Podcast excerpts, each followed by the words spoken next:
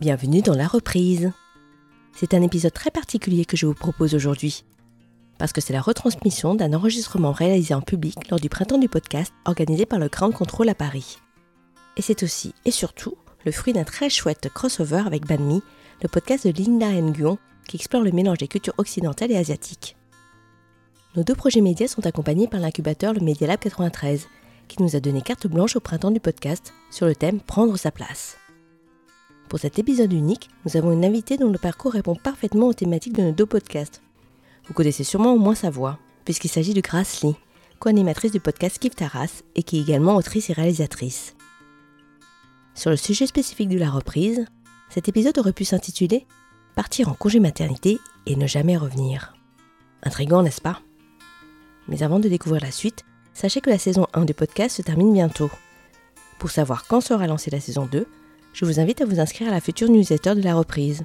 Le lien d'inscription est présent dans la description de cet épisode ou dans la bio du compte Instagram @lareprise.podcast. Cette saison 2 sera encore plus riche en questionnements, en conseils et en émotions que la première. Alors inscrivez-vous dès maintenant pour ne pas rater sa sortie. Et sans plus attendre, voici l'épisode 32 avec Grassley en crossover avec Banmi Podcast. Bonne écoute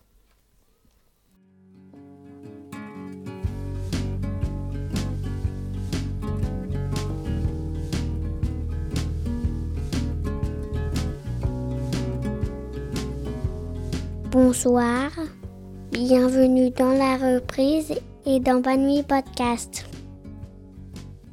La reprise, c'est le podcast qui s'intéresse à cette période nébuleuse qui précède et qui suit la fin du congé maternité et paternité et la reprise, ou pas, du travail.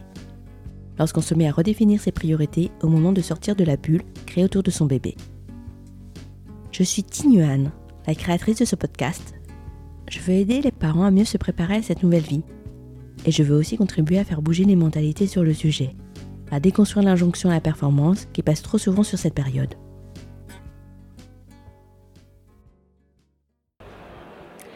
Banmi, c'est le podcast qui explore le mélange des cultures occidentales et asiatiques. Et la reprise, c'est donc le podcast qui questionne les sujets de parentalité et de travail. Je suis Grace. Pose-toi avec nous et écoute ce qu'on a à te partager. Banmi, c'est le podcast qui explore le mélange des cultures occidentales et asiatiques. Banmi Podcast se déguste sur le pouce, entre amis ou en famille, à toute heure de la journée, pour partager un bon moment et échanger sur des parcours de vie inspirants liés à l'Asie. Banmi est un podcast créé et réalisé par Linda Nguyen et je vous retrouve un dimanche sur deux pour un nouvel épisode. Pose-toi avec moi et écoute ce que je t'ai préparé. Alors bonsoir à tous et bienvenue dans cet épisode inédit en crossover Bami Podcast, donc avec moi-même et la reprise avec euh, Tinuan Femme. On a la chance aujourd'hui d'être euh, accompagné et filmé par euh, Sébastien Kong et son équipe, donc merci à Marie et à Nicolas d'être avec nous. Euh, Tinuan, est-ce que tu peux nous expliquer pourquoi on a choisi Grassley pour ce crossover? Bien sûr. Alors pour ce crossover, il nous fallait un ou une invitée qui évidemment réponde à son parcours fasse écho à nos sujets de prédilection. Il fallait aussi que ça réponde au thème du printemps du podcast, c'est-à-dire prendre sa place. Et donc il nous fallait un parent qui a un fort lien à l'Asie et qui a trouvé sa place dans la société et dans son univers professionnel. Et en fait, très vite, le nom de Grassley est, est arrivé très vite comme une évidence. D'autant plus qu'avec Linda, on avait très envie, chacune de notre côté, déjà, depuis longtemps, d'interroger euh, Grassley sur son parcours. Et donc, nous voilà. Et c'est avec un plaisir immense qu'on vous propose cette conversation à trois ce soir. Bonne écoute. Alors Grassley, tu es écrivaine, réalisatrice et tu animes aussi le podcast Kif Taras avec Rokaya Diallo, le podcast qui explore les questions raciales depuis 2018, qui se décline aujourd'hui depuis euh, janvier 2022 en livre aux éditions First. Vous posez notamment la question de comment déconstruire le racisme et quels sont les outils pour y faire face. Tu as récemment donné une masterclass sur nommer et surmonter le racisme anti-asiatique.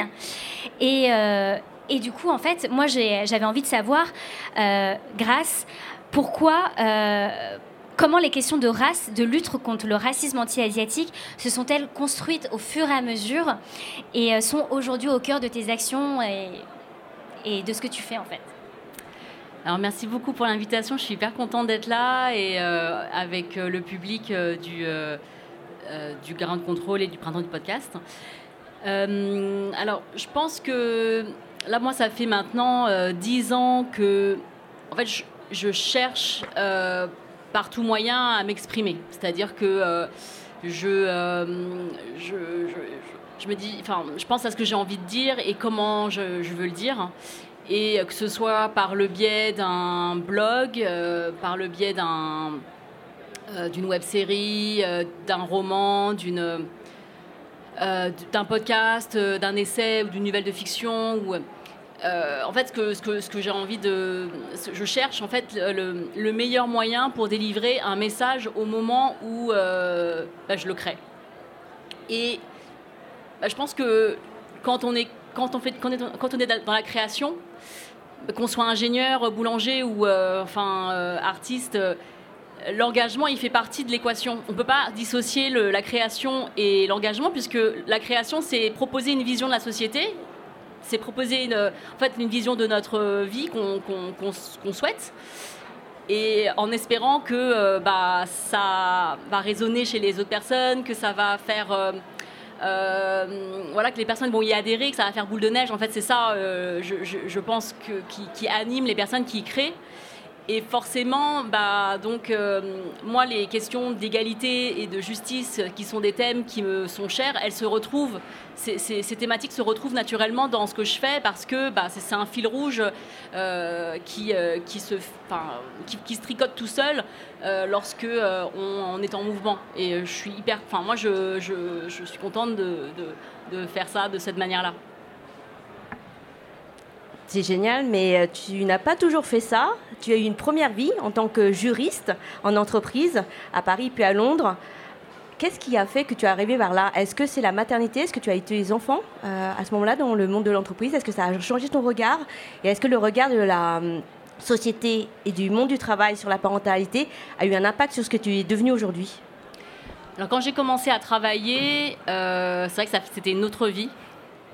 Euh, c'était il y a un certain temps déjà. euh, j'étais en CDI dans une, dans, une société et j'ai travaillé dans le divertissement. Et déjà à l'époque, et je pense que c'est encore le cas aujourd'hui, euh, c'est des sociétés où il n'y avait pas de mère. En fait, y avait, les mères étaient quasi inex- inexistantes. Quand elles devenaient mères, elles disparaissaient. En fait, il n'y avait plus de place. Il y avait des pères et il y avait des jeunes sans horaire. Et donc, moi, quand j'étais euh, bah, en poste dans une société, euh, dans un bureau, je travaillais dans un bureau, euh, bah, moi, la parentalité, c'était pas du tout dans mon radar, en fait. Moi, je voulais. bah, en fait, j'avais envie de faire une carrière, rester tard le soir, boire des coups et rentrer après avoir fait un truc le soir parce que je passais ma journée assise devant un écran. Donc, j'avais. voilà. Et clairement. Je, je- ressentais, enfin, j'avais pas du tout euh, le désir de devenir euh, parent à ce moment-là. C'était pas du tout euh, pour moi un, voilà réel quoi. Donc oui, après quand j'ai- je suis devenue mère, c'est- il y, y a eu un, enfin pour moi professionnellement, il y a eu un avant et un après la maternité. Ça, enfin, mes enfants euh, ont fait de moi une mère et elles, enfin, elles ont bouleversé ma, mon existence parce que j'ai, elles m'ont projetée dans un, un, un univers parallèle que je, ne- que je ne, dont je, voilà, je, je, je pensais pas que ça existait. Oui, donc euh, ta maternité, en fait, a bouleversé au point de changer ta carrière à ce moment-là? Ça a eu un, cet impact-là Alors en fait, c'est pas c'est pas comme ça que ça s'est passé. C'est-à-dire que euh, ce qui s'est passé, c'est qu'en fait, quand je suis tombée enceinte, euh, pour la première fois de ma vie, j'ai été dans la planification. C'est-à-dire que, en fait, je pense que c'est un moment quand tu es enceinte. Je pense que c'est un voilà donc euh, c'est un moment où tu es vraiment dans la dans la projection puisque tu as un bébé qui est en train de se fabriquer dans ton ventre et tu peux pas t'empêcher de te dire euh, quelle personne ça va être, quelle personne ça va faire de moi. Tu es vraiment dans le futur en fait. Euh, tu, à la fois tu es dans le présent parce que tu sens les coups de pied et, et tu te dis mais est-ce que, comment ça va se passer? Et donc euh, moi quand j'étais enceinte, euh, j'ai- pas pu faire ce que je faisais avant, c'est-à-dire la fuite en avant, euh, remplir mes journées de vide. Ça c'était plus possible en fait. Je pouvais pas, euh, pouvais pas me dire c'est ça que je vais transmettre à mon enfant je veux transmettre la fuite et le vide. Non, en fait, c'était hors de question. Et ça m'a permis de réfléchir, de réfléchir en fait sur moi. et réellement, c'était la première fois de ma vie que je le faisais vraiment. Et donc c'est une bénédiction en réalité pour moi d'avoir eu ce moment dans ma vie. Je sais pas comment font les gens qui tombent pas enceintes. Euh, J'espère qu'ils ont d'autres moyens en fait pour, euh, pour parce que moi en fait ça s'est imposé à moi. J'ai pas, je me suis pas dit tiens je vais avoir une, une, une, introspection et je vais je vais faire euh, voilà le, le, film de ma vie pour savoir si vraiment ça me plaît. C'est juste ça, m'est arrivé, ça m'est tombé dessus. Je me suis dit oh là là. Ben, j'ai pas du tout envie de, dire à mes enfants, bah, maman elle faisait ça avant. voilà, c'est vraiment comme ça ça s'est passé. Et donc, la maternité, ça m'a permis de, de me, de me, dire voilà qu'est-ce que tu as envie de faire? Qu'est-ce que que tu voudrais dire à tes enfants euh, plus tard? Si tu peux leur parler de, de, de, ce que tu de ce que tu es de ce que tu veux euh, du message que tu as et, je me suis dit bah j'ai pas du tout je veux je veux faire ça je veux faire autre chose. Et c'est là que j'ai commencé à m'intéresser euh, à l'écriture et donc et à m'intéresser aussi à qui je suis réellement c'est-à-dire l'héritage culturel qui dans lequel j'ai toujours vécu euh, et, le fait que j'ai pris conscience que j'étais clairement dans le déni et j'étais dans, un, dans un, une sorte de rejet total de, qui j'étais. Et euh, tout ce que je faisais à mon bureau, c'était que j'essayais d'être la plus lisse possible, j'essayais de, de rentrer dans tous les moules possibles, et en fait, je savais même plus qui j'étais. Donc, euh, c'est ça que ça m'a permis. Et donc, j'ai pu me reconnecter avec l'héritage culturel qui, en fait, était en bataille en moi comme, euh, tu sais, les, deux pôles d'un même aimant dans ton corps. Donc, euh, c'était vraiment une situation qui n'était pas euh, non plus souhaitable. Et vraiment, je me suis dit aussi, j'ai pas du tout envie que mes enfants reçoivent ça comme cadeau. voilà. Du coup, ta maternité, ça a vraiment été le déclic pour, pour toi te, te, te, reconnecter à ton lien avec, avec l'Asie, avec ton héritage, c'est ça? Ouais, c'est Comment ça, s'est exprimé Ouais, c'est ça, c'est que donc euh, ah, donc c'était assez tard parce que j'avais déjà 27 euh, ans euh, quand je suis tombée enceinte pour la première fois et en fait moi j'ai toujours grandi dans un univers est asiatique, c'est-à-dire que moi je suis chinoise du Cambodge, donc j'ai toujours baigné dans dans une famille. en fait, ma famille, elle, est assez ordinaire. quand je dis ordinaire, c'est dans le bon sens du terme, c'est-à-dire C'est-à-dire qu'elle coche toutes les cases de euh, des images qu'on se fait euh, de la famille euh, réfugiée de l'ex-Indochine française, qui a tout perdu, qui recommence à zéro, qui est modeste, qui parle peu, voilà, qui et donc moi j'étais dans cette dans famille là. Et, et, donc j'ai jamais eu l'illusion que j'étais pas asiatique ou que, enfin, tu vois, c'était pas. Quand je dis que j'ai fait un rejet, c'était que, oui, clairement, je, j'étais pas. Il y avait un malaise, j'étais très sensible euh, aux représentations euh, qui m'étaient faites de, ma, de mes communautés. Euh, et toutes ces images que je vivais, elles étaient négatives, ou elles étaient réduites, ou elles étaient tronquées, elles étaient, c'était pas des choses qui étaient valorisées, et moi je le ressentais réellement ça. Et c'est ça qui m'a, qui a fait que j'ai, j'étais dans une façon de, d'être qui, où je, où je voulais vraiment rendre presque annihiler cette, cette part de moi. Et euh, tout en sachant que ça c'était pas normal en fait quoi. Mais voilà, c'était compliqué à vivre et j'avais pas les mots et j'avais pas, j'avais pas de, de, moyens.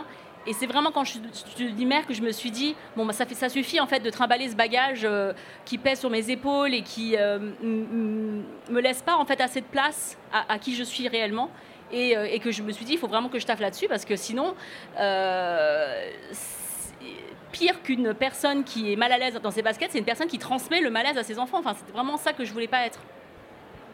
Et plus précisément sur ton lien à l'Asie, euh, toi, comment tu as reçu la transmission de la culture asiatique? Enfin, même là, si tu nous disais que tu voulais la cacher, euh, tu as, eu quand même un moment où tu, la recevais de tes parents, de ta famille, etc. Et aujourd'hui, comment tu la transmets à ton tour à tes enfants?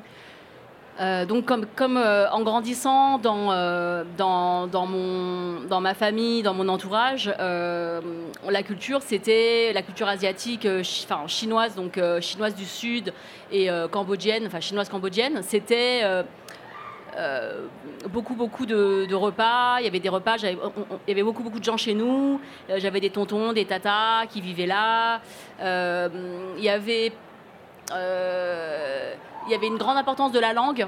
la langue était primordiale, c'était essentiel en fait dans, la, dans la famille, donc il fallait savoir parler la langue de, de, ma famille, qui est... qui, est... le cantonais. Moi, je parle cantonais chez moi.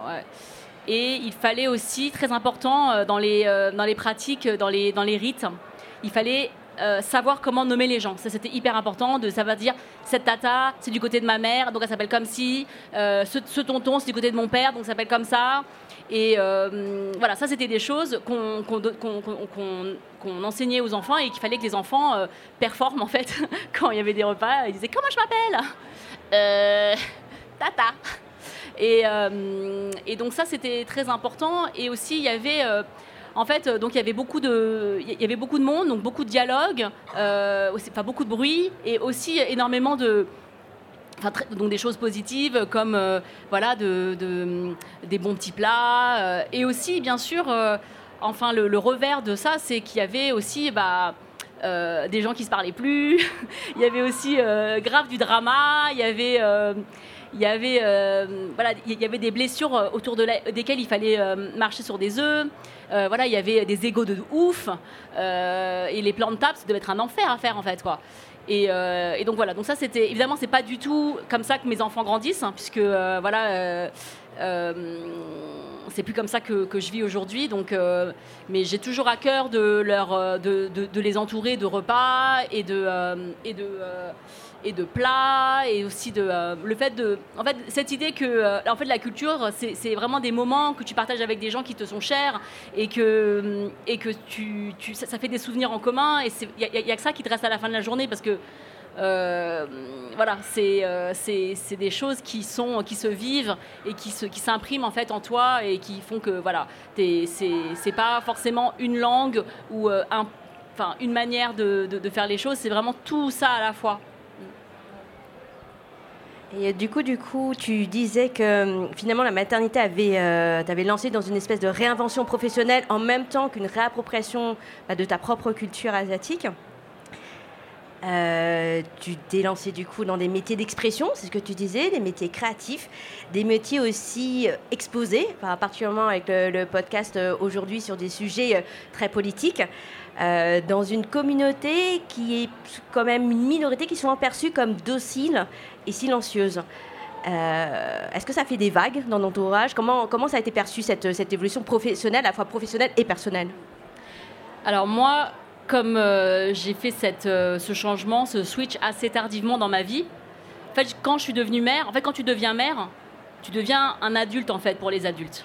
Donc, ça veut dire...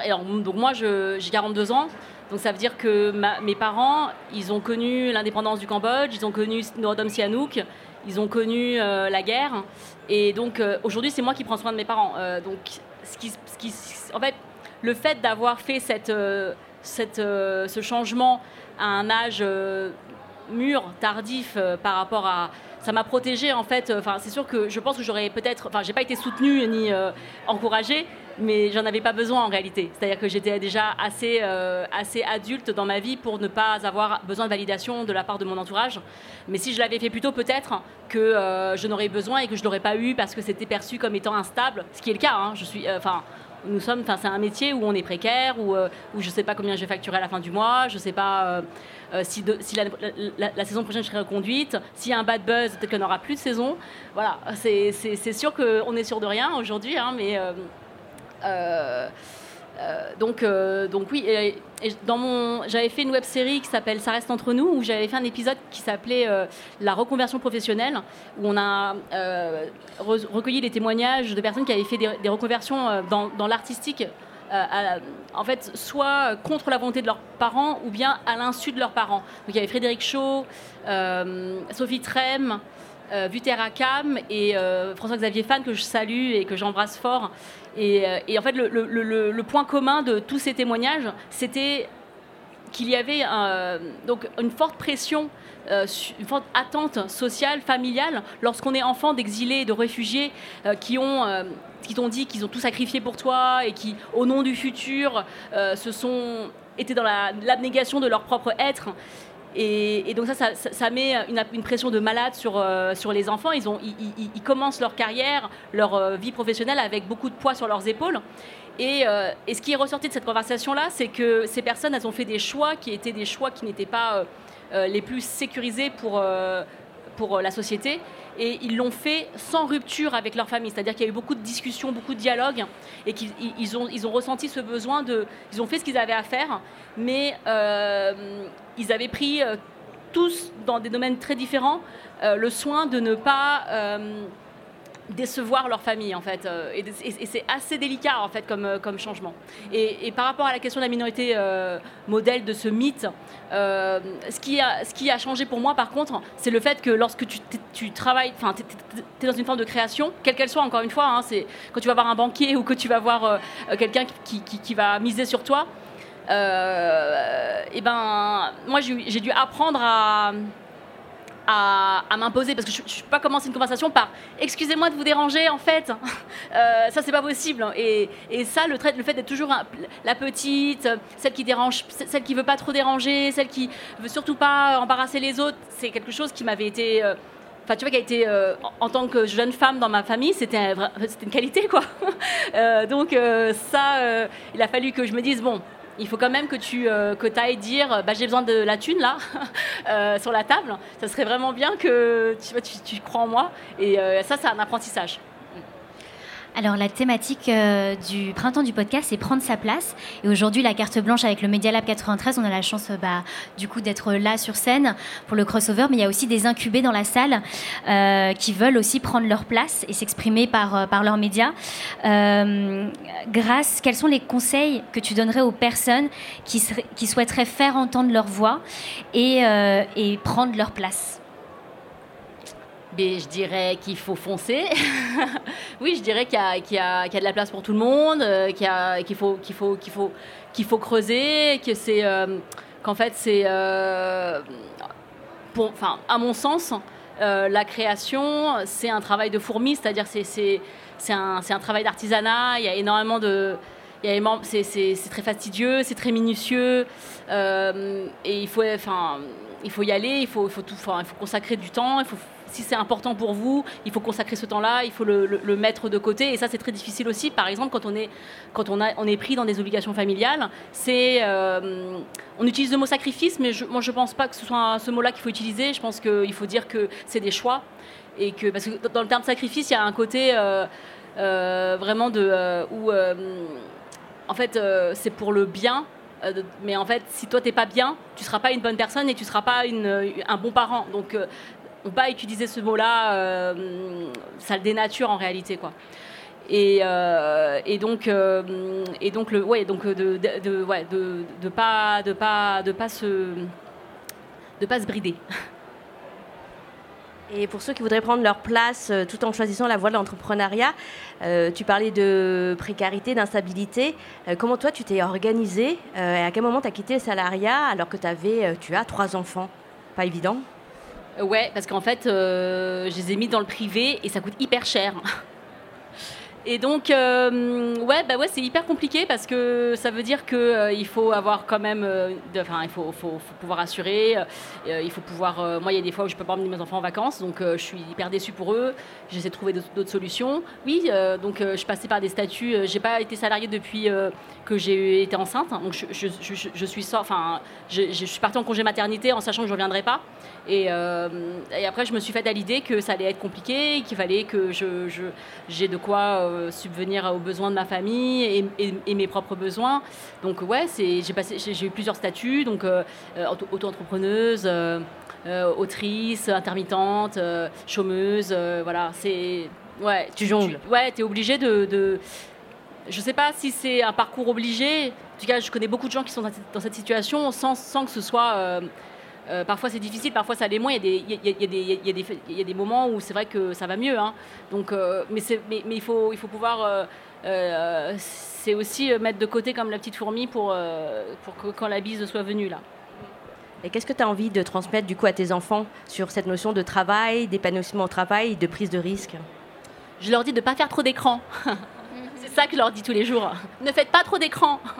non. bah, en fait, ce que je leur dis sur le travail, c'est que, en fait, je leur montre. Euh, parce que euh, ils me voient tous les jours euh, faire ce que j'ai à faire.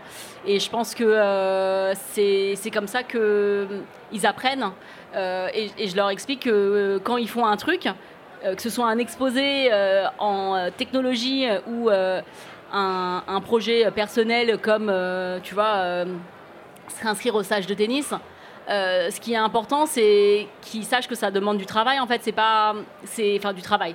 Euh, c'est, en fait, c'est de la discipline et que, euh, et que c'est, si, s'ils ont une quelconque, s'ils retirent un plaisir à faire une compétition de gym ou tu vois, il y a un goût du, du travail et de la, et de le, fait de, de, se donner en fait, de, de se dire bon voilà, je, je, je, me fais un petit, un petit planning. Demain, je fais roulade. Après-demain, je fais euh, rondade. Euh, et, en fait, à la fin de, ma, de, cette semaine de travail, ben, je, peux faire ma, je peux obtenir une satisfaction qui est de bah, passer devant euh, des dizaines de personnes et finir mon enchaînement. Ben, je trouve que ça, c'est je pense que c'est un bon après. enfin, le sport, c'est ce qu'on on utilise souvent parce que c'est vrai que c'est ça permet de, goûter à l'effort et ça permet aussi de goûter à, l'adrénaline d'être, de réussir quelque chose devant beaucoup de gens et tout. C'est vraiment, c'est vraiment important. Mais sinon, oui, je leur dis de, d'être, euh, s'écouter, d'être proche de ce qu'ils veulent faire et de, euh, rester à l'écoute de soi. Donc euh, s'écouter, être discipliné, être à l'écoute de soi. Euh, par rapport à tes activités, donc euh, ton, ton, ton, ton cœur d'action aujourd'hui, c'est les questions raciales. Comment est-ce que tu transmets à tes, à tes enfants? Comment est-ce que tu fais de la prévention pour qu'ils se protègent du racisme? Ben, alors, s'agissant de la question de euh, éduquer ses enfants sur la question euh, du racisme, c'est très naturel chez nous en fait. C'est que par exemple, raciste par raciste, c'est un jeu qu'on fait. C'est raciste ou c'est pas raciste, maman? Tu vois, c'est sexiste ou c'est pas sexiste? Enfin, en fait, c'est des discussions qu'on a dans la famille, c'est-à-dire que euh, euh, c'est pas facile en fait de, euh, de, comprendre le, contexte dans lequel on évolue. Et pour, pour plein d'enfants, euh, c'est pas, pas clair en fait. Et ils apprennent en regardant comment leurs parents font. Et donc ils rentrent à la maison avec une question ça c'est raciste ou pas maman? Et, ben, et, donc, et donc moi je, je leur explique si c'est raciste, pourquoi c'est raciste, si c'est pas raciste, pourquoi c'est pas raciste, et, que je, leur dis voilà, ça c'est ma, qu'est-ce que tu ressens, comment est-ce que, parce que moi j'étais pas là au moment où ça a été dit, j'étais pas là au moment où ça a été fait, donc ça c'est moi ce que je pourrais euh, te dire, mais toi, dis-moi ce que tu qu'est-ce que tu en penses. Et très rapidement, en fait, les enfants sont très très conscients de ça très tôt. Très tôt, euh, je veux dire, à la maternelle, ils savent euh, qu'il y a des gens qui sont moqués, d'autres qui sont pas moqués. Enfin, je veux dire, c'est, ils n'ont pas besoin, ils sont très affûtés là-dessus. Hein. Il y a très, très. En plus, moi, j'interviens dans des petites classes aussi sur ces questions-là on a très bien, on a très vite compris que les enfants euh, savaient, se, savaient identifier euh, les problèmes et savaient aussi à qui le dire. Euh, ils, savent avec qui, à qui ils, peuvent faire confiance sur ce genre de. Et moi, je veux être une personne avec qui mes enfants peuvent en parler avec confiance, c'est-à-dire me dire quelque chose et, que, que eh ben, je sois un soutien, je sois une aide et qu'ils ne se retrouvent pas dans cette situation où ils se sentent seuls ou ils se sentent isolés, ils se sentent parce que le racisme, c'est une c'est hélas un fléau qui, s'abat sur beaucoup, beaucoup de personnes et, euh, qui sévit encore de nos jours euh, extrêmement de manière très euh, rude. Et que il, faut, c'est vraiment, enfin, je veux dire, il faut en faire une priorité du quinquennat, quoi. Enfin, voilà. Alors, euh, en préparant ce podcast, euh, nous a proposé de, prendre des questions du public. On va prendre deux questions parce que euh, l'épisode va bientôt se terminer. Si vous avez, s'il y a des gens du public qui ont des questions, vous pouvez lever la main et, et aller au micro. C'est un peu impressionnant, mais, mais en vrai, ça va.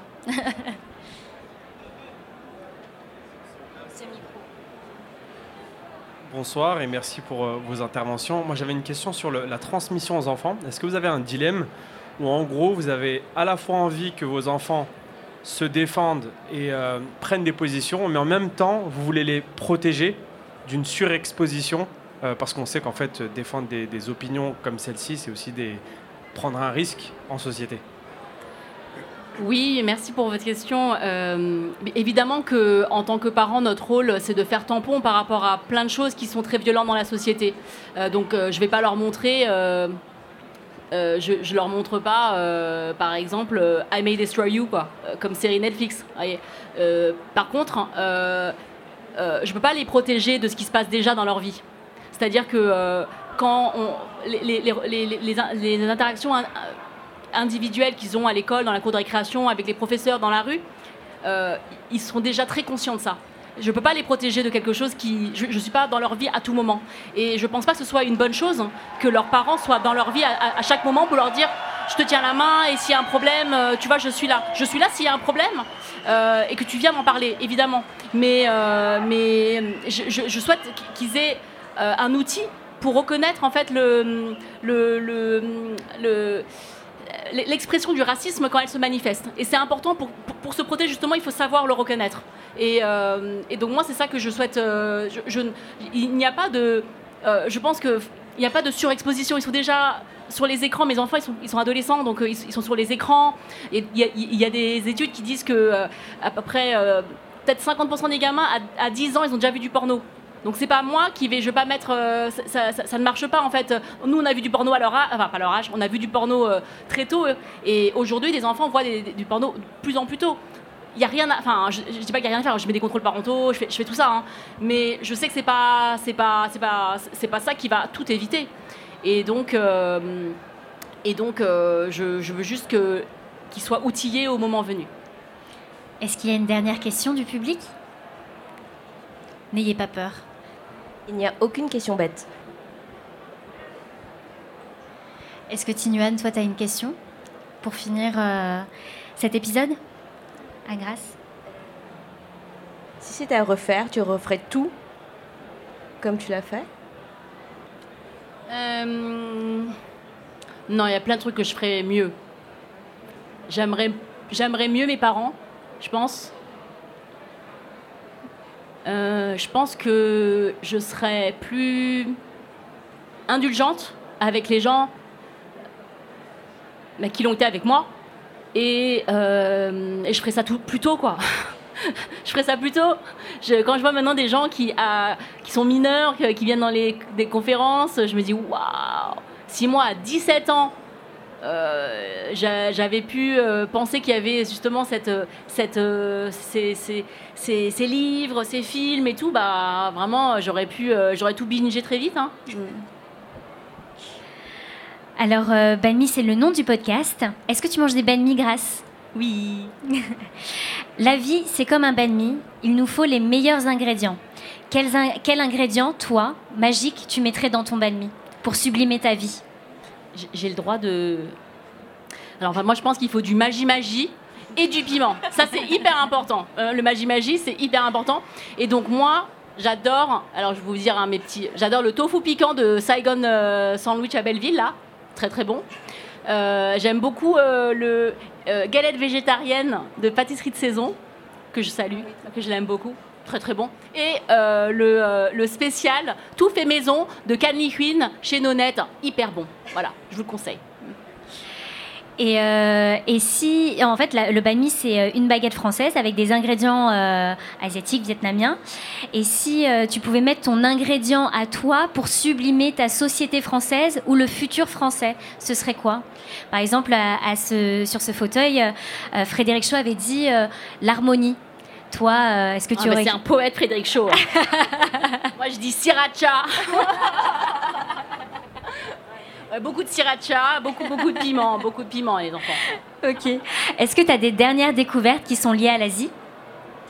Que ce soit en Euh, film, musique, ouais. euh, bouquin euh, ben, je suis en train de lire la biographie de la poétesse révolutionnaire Chiu Jin par Françoise Daubonne, que je vous conseille. Est-ce que tu as une musique avec laquelle tu voudrais terminer cet épisode?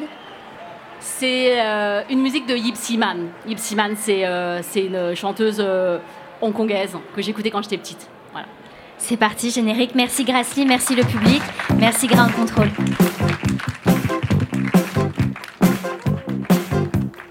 J'espère que vous avez aimé cet épisode spécial enregistré en public et qui a été réalisé en crossover avec le podcast Balmy de Linda Nyon grâce au Media Lab 93 et la carte blanche qui nous a été offerte par le Ground Control au printemps du podcast. Merci à Grassley d'avoir accepté notre invitation, d'avoir pris le temps de nous partager sa reconversion, son parcours et ses engagements, et de s'être confié ainsi sur sa maternité, qui lui a permis de se reconnecter à ses origines. C'est un épisode que je chéris particulièrement, parce que les questionnements de grâce quant à la transmission de son héritage culturel à ses enfants, je les ai aussi, et sa démarche de réappropriation de sa culture asiatique est particulièrement inspirante. Son activisme contre le racisme anti-asiatique, ainsi que tout son travail pour une meilleure représentation des personnes d'origine asiatique en France, sont salutaires. Pour casser les préjugés, autant que pour mettre en lumière des personnes et des communautés largement invisibilisées. C'est un combat aussi spécifique qu'universel, et je suis convaincue que les propos de grâce résonneront auprès de toutes les personnes aux identités pluriculturelles. Vous en connaissez d'ailleurs sûrement beaucoup autour de vous, alors n'hésitez pas à leur partager cet épisode. Et avant de se quitter, parce que la fin de cette saison 1 approche à grands pas, pensez à vous inscrire à la future newsletter pour être tenu informé du lancement de la saison 2.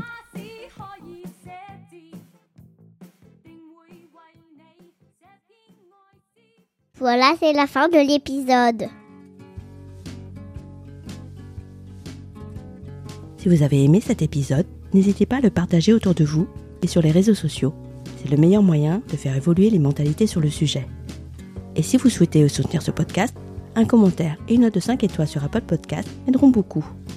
Je vous donne rendez-vous dans deux semaines pour le prochain épisode. Et d'ici là, rendez-vous sur Instagram, at lareprise.podcast.